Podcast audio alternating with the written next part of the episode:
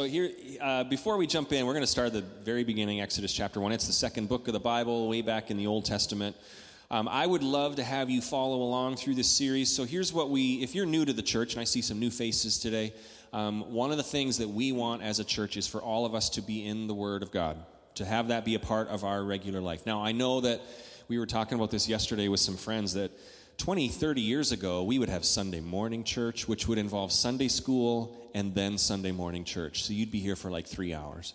Then you'd go home and have a nap, and then you'd come back for Sunday night church. Who remembers Sunday night church? It's a whole different church service right there on the same day, Sunday. And then you'd have midweek discipleship, and all through that, you'd be reading stories. And so, one of the things we've done as a church that's bad these days, we just have Sunday mornings. So, a lot of people don't really have the experience reading the Bible, knowing all these stories, but there's a lot of great stories in the book of Exodus.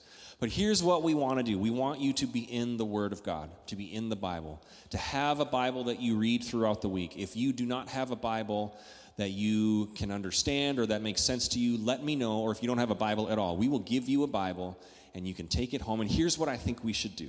Okay, this will be fun. Woo, fun. Um, the Bible that you have at home, you should bring it to church we had a, an interesting example this morning. Someone said, This is why you should bring your Bible to church because they were pulling it up on their phone and they hit the wrong button, and Siri started reading the Bible to us during the sermon this morning from somewhere over here. So, um, but more than that is Uh, we hear from a lot of people that, well, I don't know, you know, I try to read the Bible, it doesn't make any sense, or I don't know where to start, or I read things and I don't have any idea what's going on. So here's what we're going to do over the next few weeks. We're going to study the book of Exodus. So you could go home and read a couple of chapters, come to church with that same Bible, and then when Christy or I or whoever is preaching, you can highlight things, you can underline things, make some notes this Bible I use here is the one I use to preach just because I can highlight which verses I'm supposed to read because my 47 year old eyes take a little while to find the spot if I don't have it highlighted. But at home, and Christy's the same way, the Bibles we have, there's underlines, there's notes from sermons that we listened to years and years ago, so that when I'm reading a passage of Scripture, I'll be like, oh, I remember that sermon. I remember what the preacher said. I can think about this in a different way. So that's going to help you, hopefully, after this series is over, you'll have somewhat of an understanding of the book of Exodus if you're a person that just has a hard time reading. So, I'd love to get your Bible, have you bring it to church, and then underline things. And if you're thinking it's the Holy Scripture, I can't write on it, I can't highlight it, that's, that's okay. I'm giving you permission today. This, this book itself, we believe that the words in it are very important, but you can write in it, write notes, highlight it, because those are going to be the things that help you remember, all right? Yes, excellent. Okay, so we're going to start the book of Exodus. This is a great, uh, it's a book filled with a lot of great stories. So there's been, mo- there's been actual movies made about the stories that we're reading today, movies that star Charlton Heston and I'm sure there's a more modern one, but if you got Charlton Heston starring in your movie, you know the stories are going to be really good. The Ex- book of Exodus, if you've ever read, ever read through it, the first part of it is all the cool Charlton Heston stories. And then the second half of it kind of gets into more where God is giving the law. That's where it gets a little dry. But we'll still do okay with that, where there's a lot of good stuff in there too. It's where God is giving the Ten Commandments and all the other rules and regulations. But we're starting today with the start of the story where Moses, the hero of this story, comes on the scene. All right, we good? We good so far? Okay, we're doing good. So this continues really on the storyline continues right from the book of Genesis. Continues right into Exodus. If you were here a year ago, I guess it was when we were online, we were um, doing a series on the life of Joseph, Joseph from the book of Genesis, where Joseph was the guy with the amazing Technicolor dream coat. He was his father's favorite, had all the brothers who hated him. They sold the brother into slavery, and then uh, Joseph got sold to Egypt and became a slave in Egypt.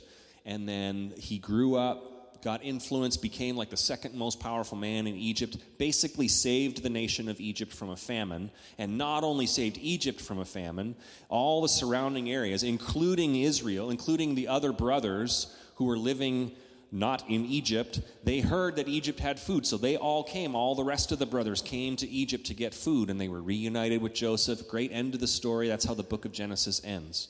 Well, that is how the Israelites got to be. Uh, you know, settled in Egypt. That's how they became, Egypt was their home. So that's where we pick up the story. Uh, we pick up the story. We're going to start right at the beginning. Exodus chapter 1, verse 1. If you don't have your Bible, uh, the words will be up on the screen. We won't need them on the screen next week because everyone's going to have their Bible. It's going to be awesome. Okay, Exodus 1, verse 1, it says this These are the names of the sons of Israel who went to Egypt with Jacob, each with his family Reuben, Simeon, Levi, and Judah, Issachar, Zebulun, Benjamin, Dan, Naphtali, Gad, and Asher. The descendants of Jacob numbered 70 in all. Joseph was already in Egypt. Okay, so I'm going to pause there just for a minute. That is, if you read through the book of Genesis, you know the story. There's Abraham, and then there's Isaac, and then there's Jacob. Well, the story of Jacob is there was one night where he was wrestling with an angel.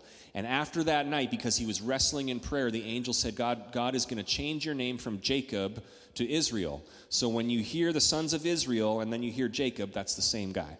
So all the sons of Israel were those guys we mentioned Reuben, Simeon, Levi, Judah, all 12 of them in all. Well, if you go on through the Old Testament, after Israel gets into the promised land and they settle their land and they become a nation, all of it is broken up into 12 tribes. Well, each of those tribes is one of the descendants, is the descendants of one of these 12 brothers. So the 12 brothers each had their own tribe, and that's, you know, that might be Bible geek stuff. But I just wanted to highlight that. If you're ever reading and you're like the tribe of Benjamin, and you'll see the tribe of Judah and the Levites, and that's where they all descended from, from these 12 brothers. There's a couple exceptions, but we won't get into that today. Verse 6. Now Joseph and all his brothers and all that generation died. But the Israelites were exceedingly fruitful. They multiplied greatly, increased in numbers, and became so numerous that the land was filled with them. Then a new king in Egypt, to whom Joseph meant nothing, came to power in Egypt. Look, he said to his people, the Israelites have become far too numerous for us. Come, we must deal shrewdly with them, or they will become even more numerous, and if war breaks out, will join our enemies and fight against us and leave the country. So they put slave masters over them to oppress them with forced labor. And they built Pithom and Ramses and store cities for Pharaoh. So here's where we're going to stop for a minute. We talked about the 12 tribes. We talked about how Israel settled in Egypt and then grew in number, and the new king in Egypt saw them as a threat because they were becoming more numerous than the Egyptians.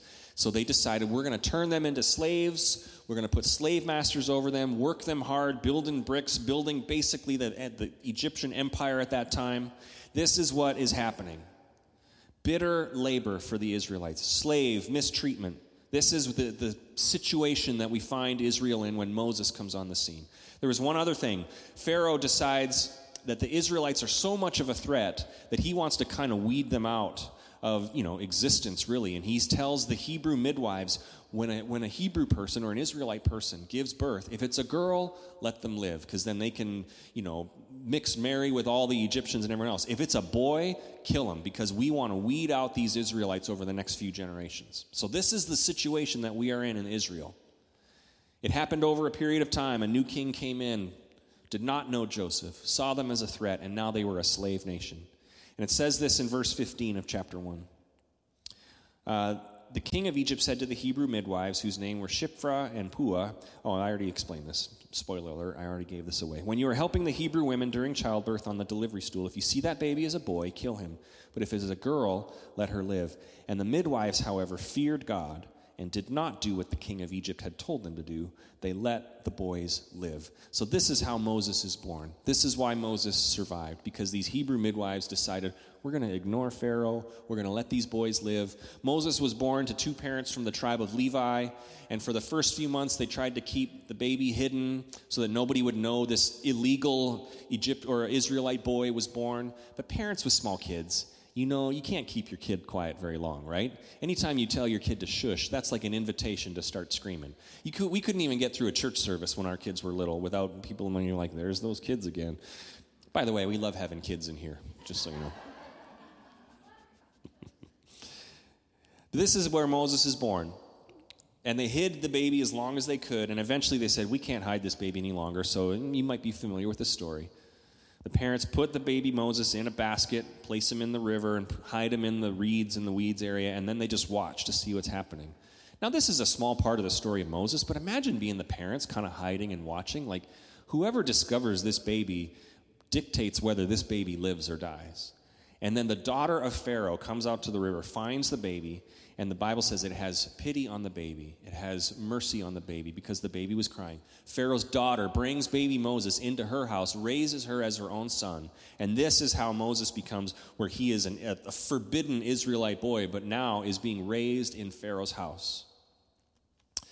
Um, eventually, Moses grows, becomes a man. He one day sees that outside there's an Egyptian who is mistreating and beating up an Israelite, and Moses says, "I've had enough of this." So he goes out and starts a little starts a little ruckus with the Egyptian, and he ends up killing this Egyptian. And he thinks, "Okay, nobody saw, so I'm probably good." But then he discovers not only did other people see him kill this Egyptian, but Pharaoh knows about it. Now, Pharaoh is on the hunt for Moses. He wants to kill Moses because Moses killed this Egyptian. So, as a result, Moses flees from Egypt. He flees to Midian away from Pharaoh, and he begins to have a family in this land far away from Egypt. So, we're going to pause there. Now, today's a little different because I'm just giving you a lot of background to the story so that if you're not familiar with it, you can kind of get caught up on the story. This is where we find Moses, who we know is going to be the great hero in this story but he is far away from the land where he's supposed to be. He's committed this crime. He's an enemy of the state. He's basically in the middle of nowhere, tending sheep for his father in law. I say that to say this there are many examples in the Bible, stories in the Bible, where the guy or the woman that God is going to use finds themselves in situations where like, there's no way God can you can find them there or use them there. Obviously, Moses is messed up where God might have planned to use him, but now he can't. He's on the run, he's living in Midian. There are so many stories where the hero of the story, the people that God uses in mighty ways, have less than glamorous beginnings to their story.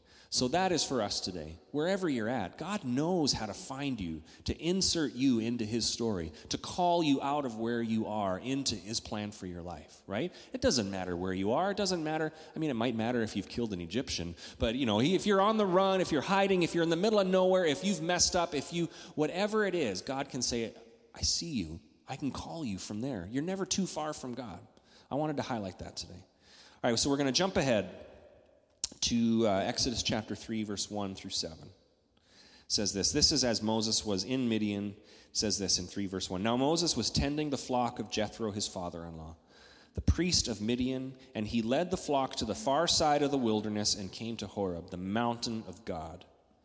There, the angel of the Lord appeared to him in flames of fire from within a bush. Moses saw that through the bush, though the bush was on fire, it did not burn up. So Moses thought, I will go over and see this strange sight. Why does the bush not burn up?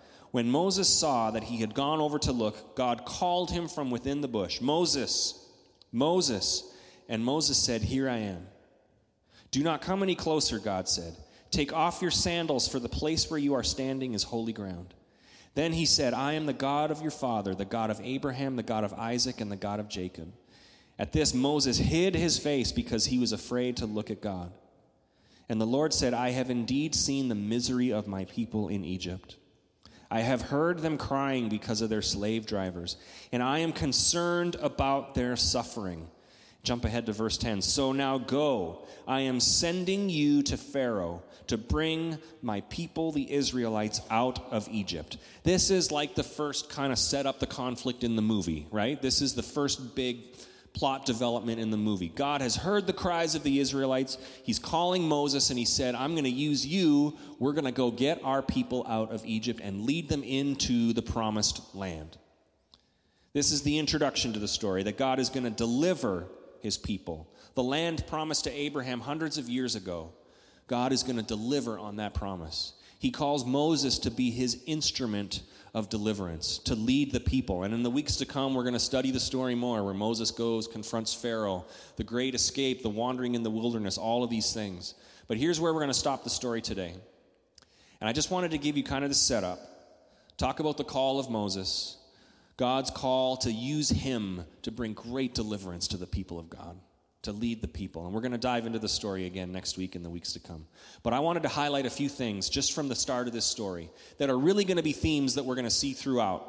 Three things that I think if we kind of make note of them now, you're going to see them recur over and over and over again. And the first one is this, and here's a big one God's story is a redemption story, right? God's story is a redemption story. The story of Exodus is about God bringing redemption to his people, freeing his people. The story of Scripture throughout is God's redemption story. You might have read the Bible and there's parts where you're like, this doesn't make any sense, and what's this about? Or maybe you have friends or family members that you're like, I don't even know what the Bible is. If you want to know what the Bible's about, it's about God's story of redemption. God has his people who are lost, and he reaches out and he brings them to him. He redeems them, he saves them. Not just in Exodus, throughout. That's the whole Bible right there. If you've never read it, I just spoiled the ending for you. Spoiler alert it's a story of God's redemption. He is the God who saves. And so this happened with the Israelites in Exodus throughout Scripture, and then after Scripture was done being written for generations, and it's with us today. God's story with you and me is still a redemption story. That's what it's about. That's why we are here. That's why we have our faith in God. He is redeeming what is lost. And if you're here today and you have been found by God, you are a follower of Jesus, you are still a part of God's redemption story because now we are about getting other people involved in God's redemption story. We take this good news, we are followers of Jesus, and we say we want to find other people and involve them in this great story of forgiveness and healing and eternal life, right? That's why we're here. That's why, if you want to know what the meaning of life is, another spoiler alert, that's it. We are a part of this great story of God's salvation and mercy and redemption. Amen? Some of you look super excited about that this morning. This is what it's about. And what, even in this first three chapters of Exodus, we see how God uses so many different people in big ways and little ways as a part of his story. Even just looking at, like, well, you, the Hebrew midwives who decided to disobey Pharaoh's orders. God used them in, as part of the story, right? They were instrumental in Moses being allowed to live because they decided to do what was right. Pharaoh's daughter is a part of the story who saw the baby. As an Egyptian could have reported the baby, had the baby killed. Instead, had pity, mercy on the baby, raised this baby up. God used uh, Moses, who was in hiding. There's, there's stories of Jethro, his father in law, being used. All these other people, we are involved in this in all sorts of ways. And if you're thinking, well, I'm just not being used by God, or I can't be used by God, or I don't know what God wants me to do, or I'm wandering off, I don't know what I'm doing with my life.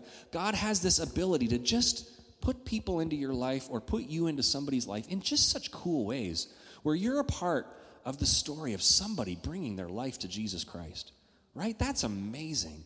I love times where I look back and I'm like, God, I thought I was just doing this, but you were using me in a part of their story. And now look at what you have done in that. God wants to use you in the story. So no whatever you wherever you're at, whatever circumstance you are in, God is calling you. This is not just a Moses thing. God is calling you to say, "Hey, let's be a part of this. Let's do this." You are a part of his redemption story. You are always in the right spot to be used by God to be called by God. And it can simply be by showing kindness, pity, empathy, support, serving others. It can simply be that where you are a part of somebody being drawn closer to salvation in God. Amen?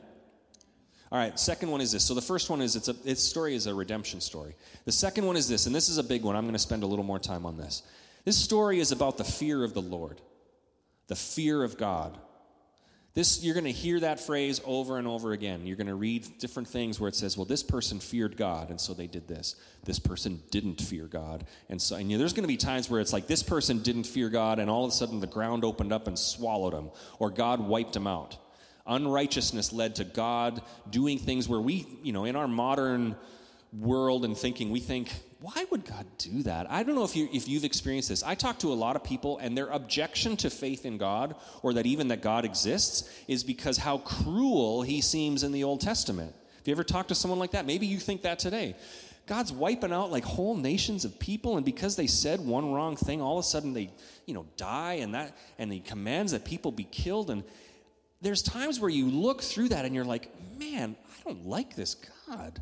Like, why is he doing that? So, here's what I want to talk about today in regards to the fear of the Lord or the fear of God. Have you ever heard that before, right? Maybe it was, for me, it was like maybe a parent in my life saying, you know what you need? You need the fear of God in you. You ever heard that before?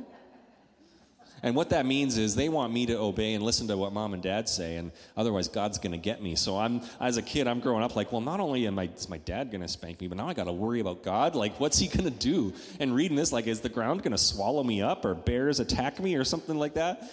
We, we hear that, the fear of God, and we think, well, God is vengeful and angry, and we need to be afraid of him.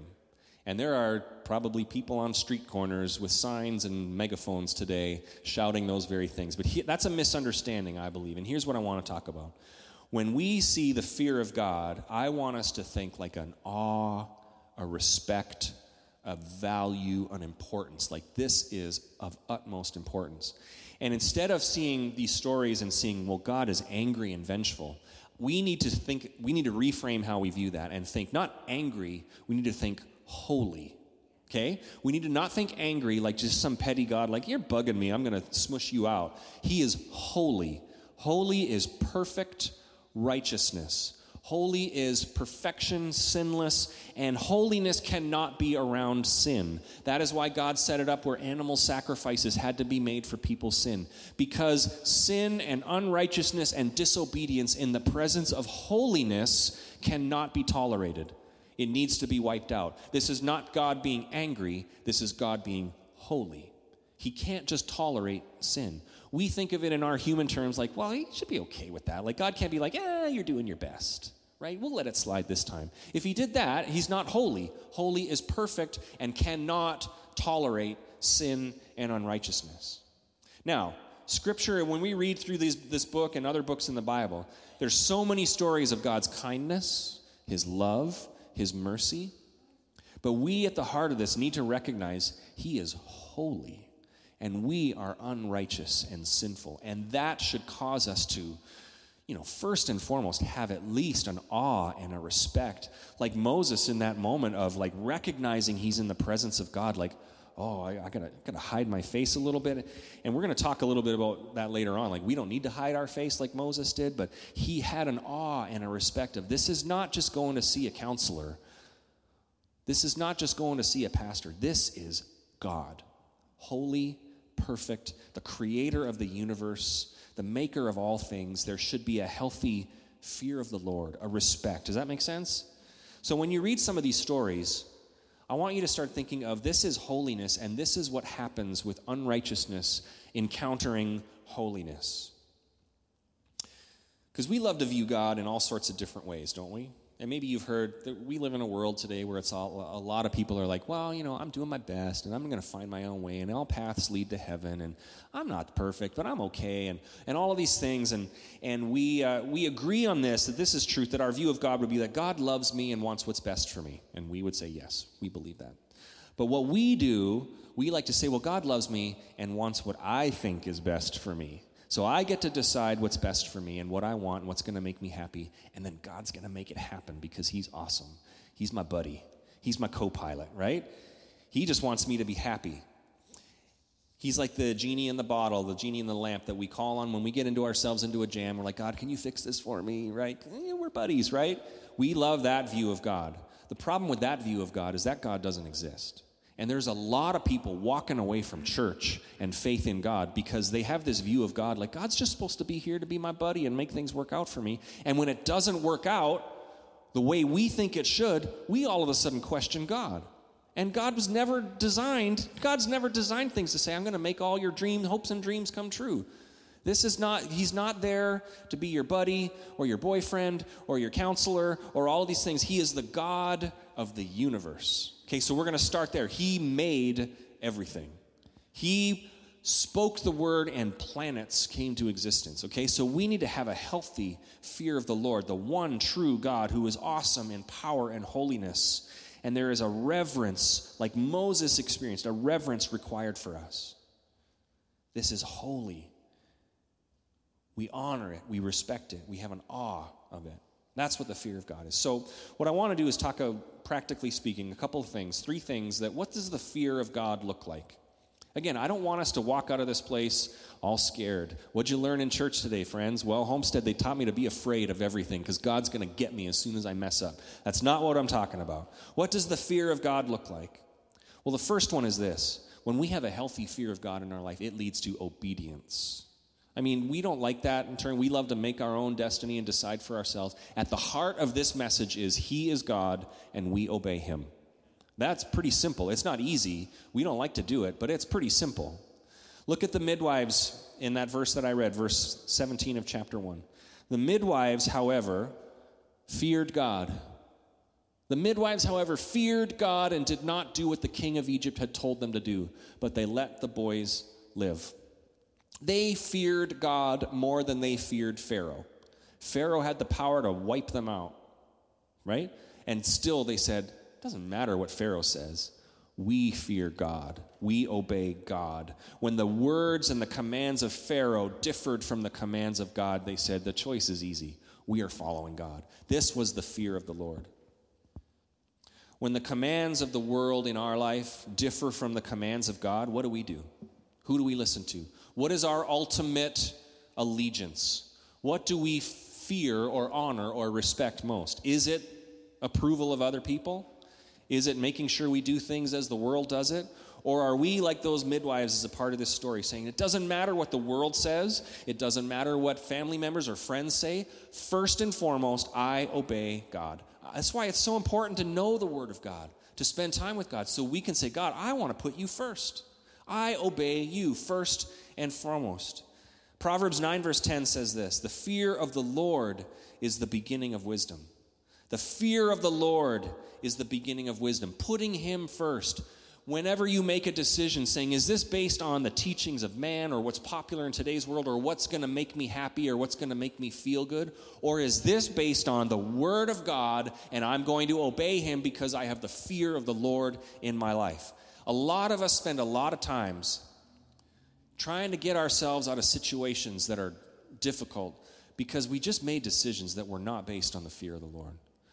There's times where we've made decisions based on a temptation that we face or what's going to feel good or what seems right or what's going to make me happy. And all of a sudden, even though in the moment it felt right, we recognize that was definitely not wisdom. right? Ever been there? I've been there. That was definitely not wisdom. If we have the fear of God as what's going to what's going to anchor our decision making, what's going to be the thing that's in front of us when we make any decision, what does God want me to do? That is hard because we have to push down our flesh that's saying, oh no, but this would feel better. Oh, but no, this would, you know, put that other person in their place. Or, oh no, this is the temptation that you always give into. We have to have that fear of God that leads to obedience because, as I said, at the heart of it, He is God. We are not. So we obey Him. And man, do we like to resist that, don't we? We love to be the decision maker and then say, God, I'm going to make the decision and then just trust you to fix everything. That's not how it works. The struggles you're in so often are a result of the fear of something else other than the fear of the Lord. The fear of someone else or something else, or just an inability to push down the flesh and honor God. The fear of the Lord, first of all, leads to obedience. The second one is this the fear of the Lord leads to a hatred of sin. Now, I want to talk really clearly here, okay? because there's a lot of Christians running around and there's a hatred of sin, and everyone looks at that and they're like, those Christians are the worst. When I talk about hatred of sin, I'm talking about hatred of your own sin, okay? Not other people's sin. We do really good at that. We do really good at all those sin, sin, bad, terrible. And then when it's on our own life, we're like, yeah, I'm doing okay. Sure, I'm not perfect, but you know, God loves me and He's my buddy. And everyone else is like, that's sin, get it out. We love that, right? We do that super well. Hatred of sin is hatred of sin in your own life. We get so complacent at times with patterns of sin in our own heart, temptations that have always tripped us up. We get so used to it. I think one of the ways the enemy loves to get us to trip us up is to just become complacent with areas of sin and compromise in our life that just feel normal. And we're like, eh, it's just kind of who I am. And then we think, well, God will forgive me and Jesus will forgive me, and we know that the blood covers that, and it does. But we have this complacency with sin in our life. There is no power on this earth that should oblige us to sin against our God.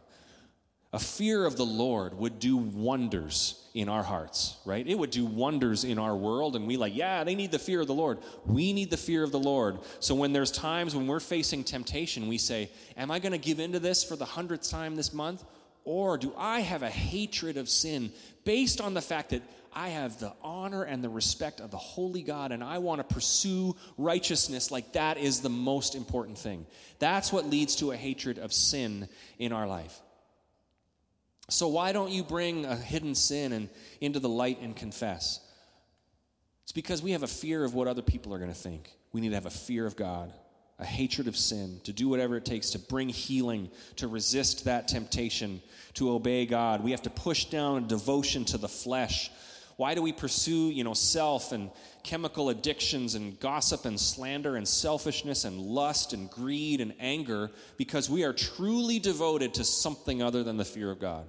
Because we have the flesh that we refuse to push down. We need to develop a hatred for that. There's times this week where, you know, this is the, you want to know the worst part about my job? There's not that many of them. And it's not having more and more discussions about masks in church. That's second worst, okay?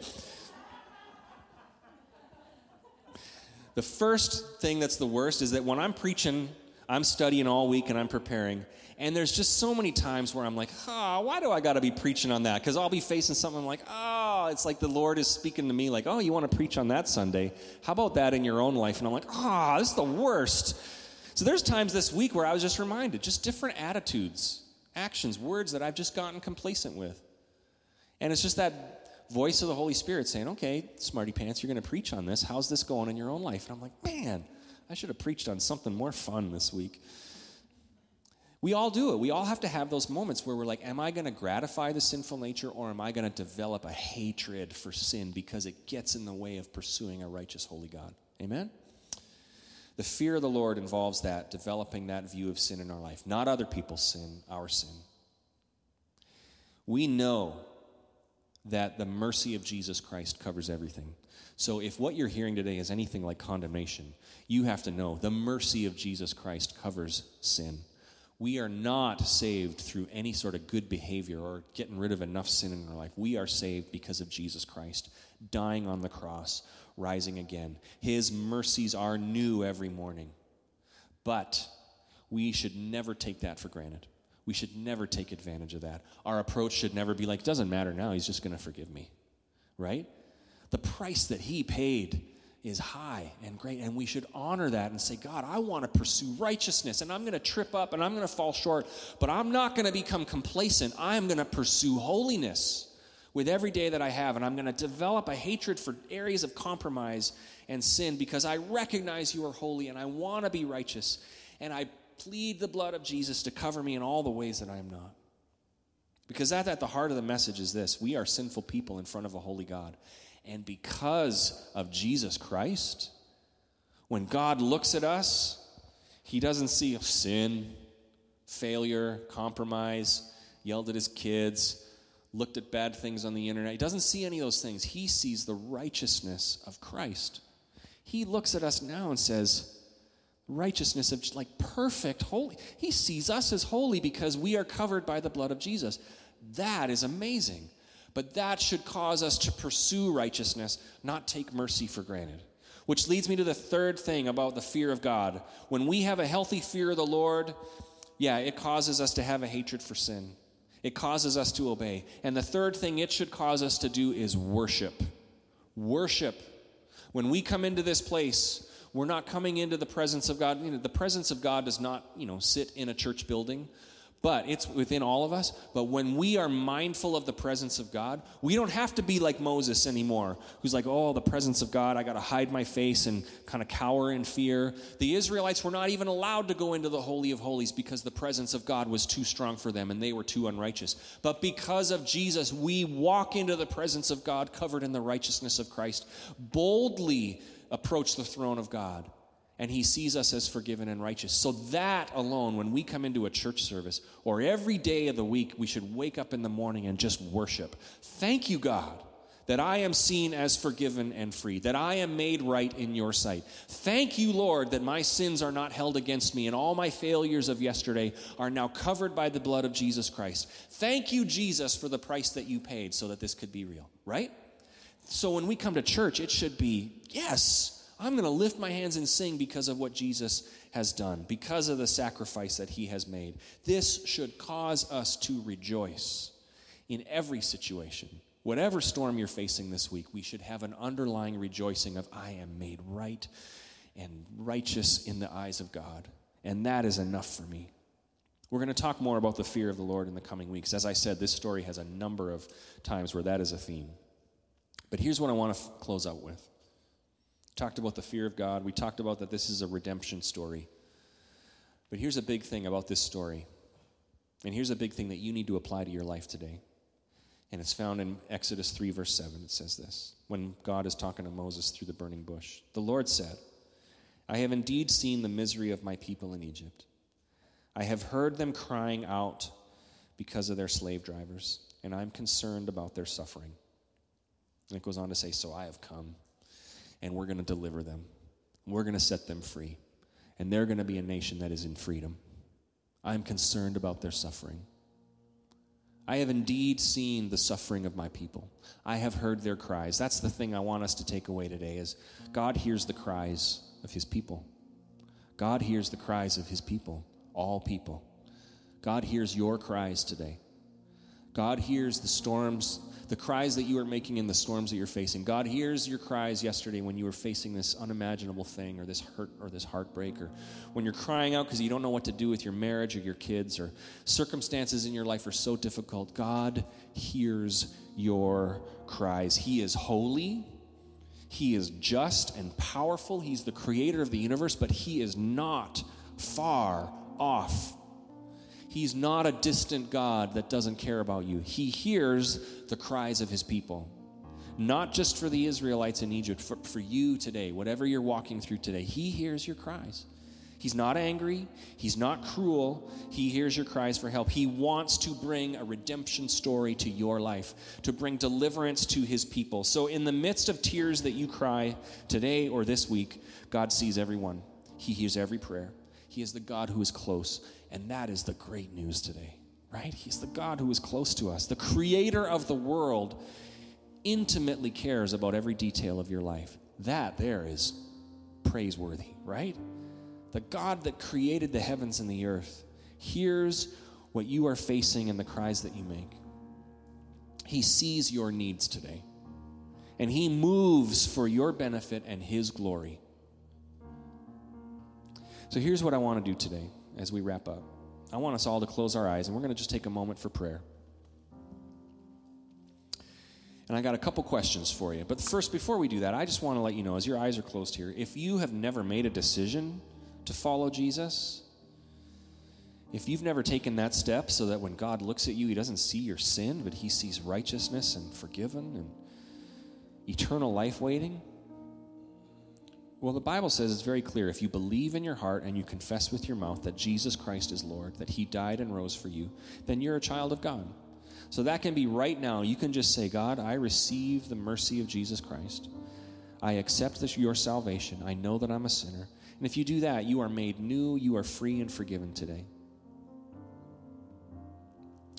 But for the rest of us, here's what I want to do I'm going to ask you a question, a couple questions. What struggles are you facing today? So just think about that. What struggles are you facing today? Just bring those to mind. And for some of you, that's not super hard, right? We always are thinking about what we're going through. It's just difficult times.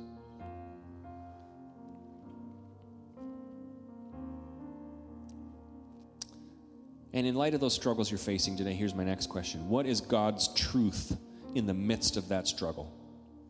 What is the truth of God in what you are facing right now? Allow the Holy Spirit, the Spirit of God, to just speak to you. Reveal His promises to work all things together for good. The God that will never leave you or forsake you. The God that hears the cries of His people. The God that orchestrates people into your life, you into other people's lives. The God that is always at work for a redemption, healing, deliverance story the God that is all powerful, the God that knows how to provide in ways that are unimaginable. We're going to read that in the stories yet to come in Exodus, how he provides in ways that were unimaginable and miraculous. These are the truths of God in the midst of your struggle. Next question Is there anything in your life creating a barrier between you and God? Is there a hidden pattern of sin, something, some area of your life that you refuse to bring to the light, unconfessed, something? Is there a, an area of your life that is putting a barrier between you and God? Holy Spirit, search our hearts today. Bring to mind things that are hidden, past hurts, past compromises, things that we refuse to give over, temptations that we refuse to overcome. Bring healing, bring victory. Is there a barrier in your life between you and somebody else? And what should you do about that? Holy Spirit, speak to us. We know that the Holy Spirit can move and kind of contextualize a story of Scripture individually for us. So, God, we just ask that your presence would do that. What we need to hear individually, speak to us. And finally, I think we should just take a couple of minutes, just right here with our eyes closed, and just reflect on God's mercy and his kindness. The fact that we are viewed as forgiven and free. That our sins are removed from us as far as the east is from the west. That there is no limit to the love of God, the powerful, all powerful, righteous, holy creator of the universe. There is no limit to his love for you and his kindness for you. So let's just take a moment and just thank him for that. Jesus, we thank you for that. I pray that we would have a healthy fear of God in us this week, an honor and a respect that drives us to obedience, that recognizes the price that was paid for us, that seeks to honor you in everything, God. Thank you, Lord. Lord, I thank you for your story, your redemption story that you are writing in each of our lives. How you are bringing all, making all things new in our lives, and how you are using us to do the same in other people. So, Lord, we want to be a part of that story this week. We thank you and we praise you for all that you're doing. In Jesus' name we pray. And everybody said, Amen.